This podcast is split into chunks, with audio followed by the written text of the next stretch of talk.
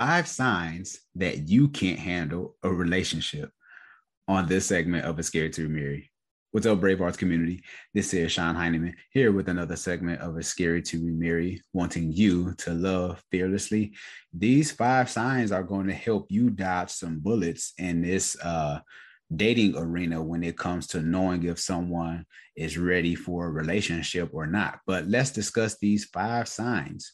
And this can be you, right? This can this might not just be the other person, but this can say something to you that, you know, I might not be able to handle a relationship. Number 1 is everything is about you. If you are uh, dating someone and everything seems to be about you and you're not hearing what the other person is saying or if they're expressing their feelings to you and you're always deflecting or always being on the defense everything is about you that is a sign that you can't handle a relationship. Number two your mindset is well this is the way i am and if you don't like it then now that bothers me because a lot of people think that they're just supposed to accept you just the way that you are regardless of if you have some bad character flaws or uh, or not. And you're not willing to put in the necessary work to make the, the changes so you can be a healthy person first.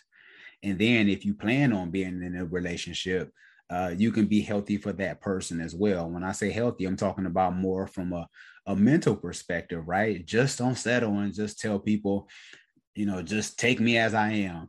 And that's selfish. So I think it's important that you should do some self reflection and take some time to look at yourself and say, all right, maybe this is a character flaw, or maybe this is something that I do need to work on. Let's let me at least consider it before I end up throwing out the baby with the bathwater and just and expect for people just to accept me for who I am and all the mess that I created.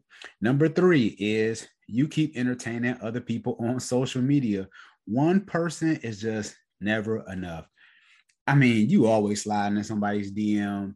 Uh, you always talking to three or four different people at one time. Like you just never really take time for yourself, you know. And even if you are in a relationship where you just feel like you always got to have something fresh, you always got to have something new, you always got to have something uh, interesting, you know, somebody to keep around. Like that's that's not good. Now, if you're out here, you're single, you're by yourself, I get it. But if you plan on entering a relationship and you just always entertaining people, that's something that you probably want to uh, think about long term. Number four, you never own up to your own faults. This is kind of like number two with the mindset of, well, this is the way I am. And if you don't like it.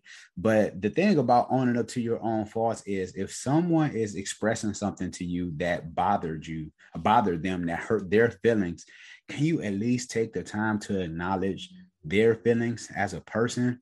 That's a very important trait to have, especially when it comes to being empathetic and uh, thinking outside of yourself opposed to everything being about you because some people they will never own up to their faults because it hurt too much. The truth just destroys them.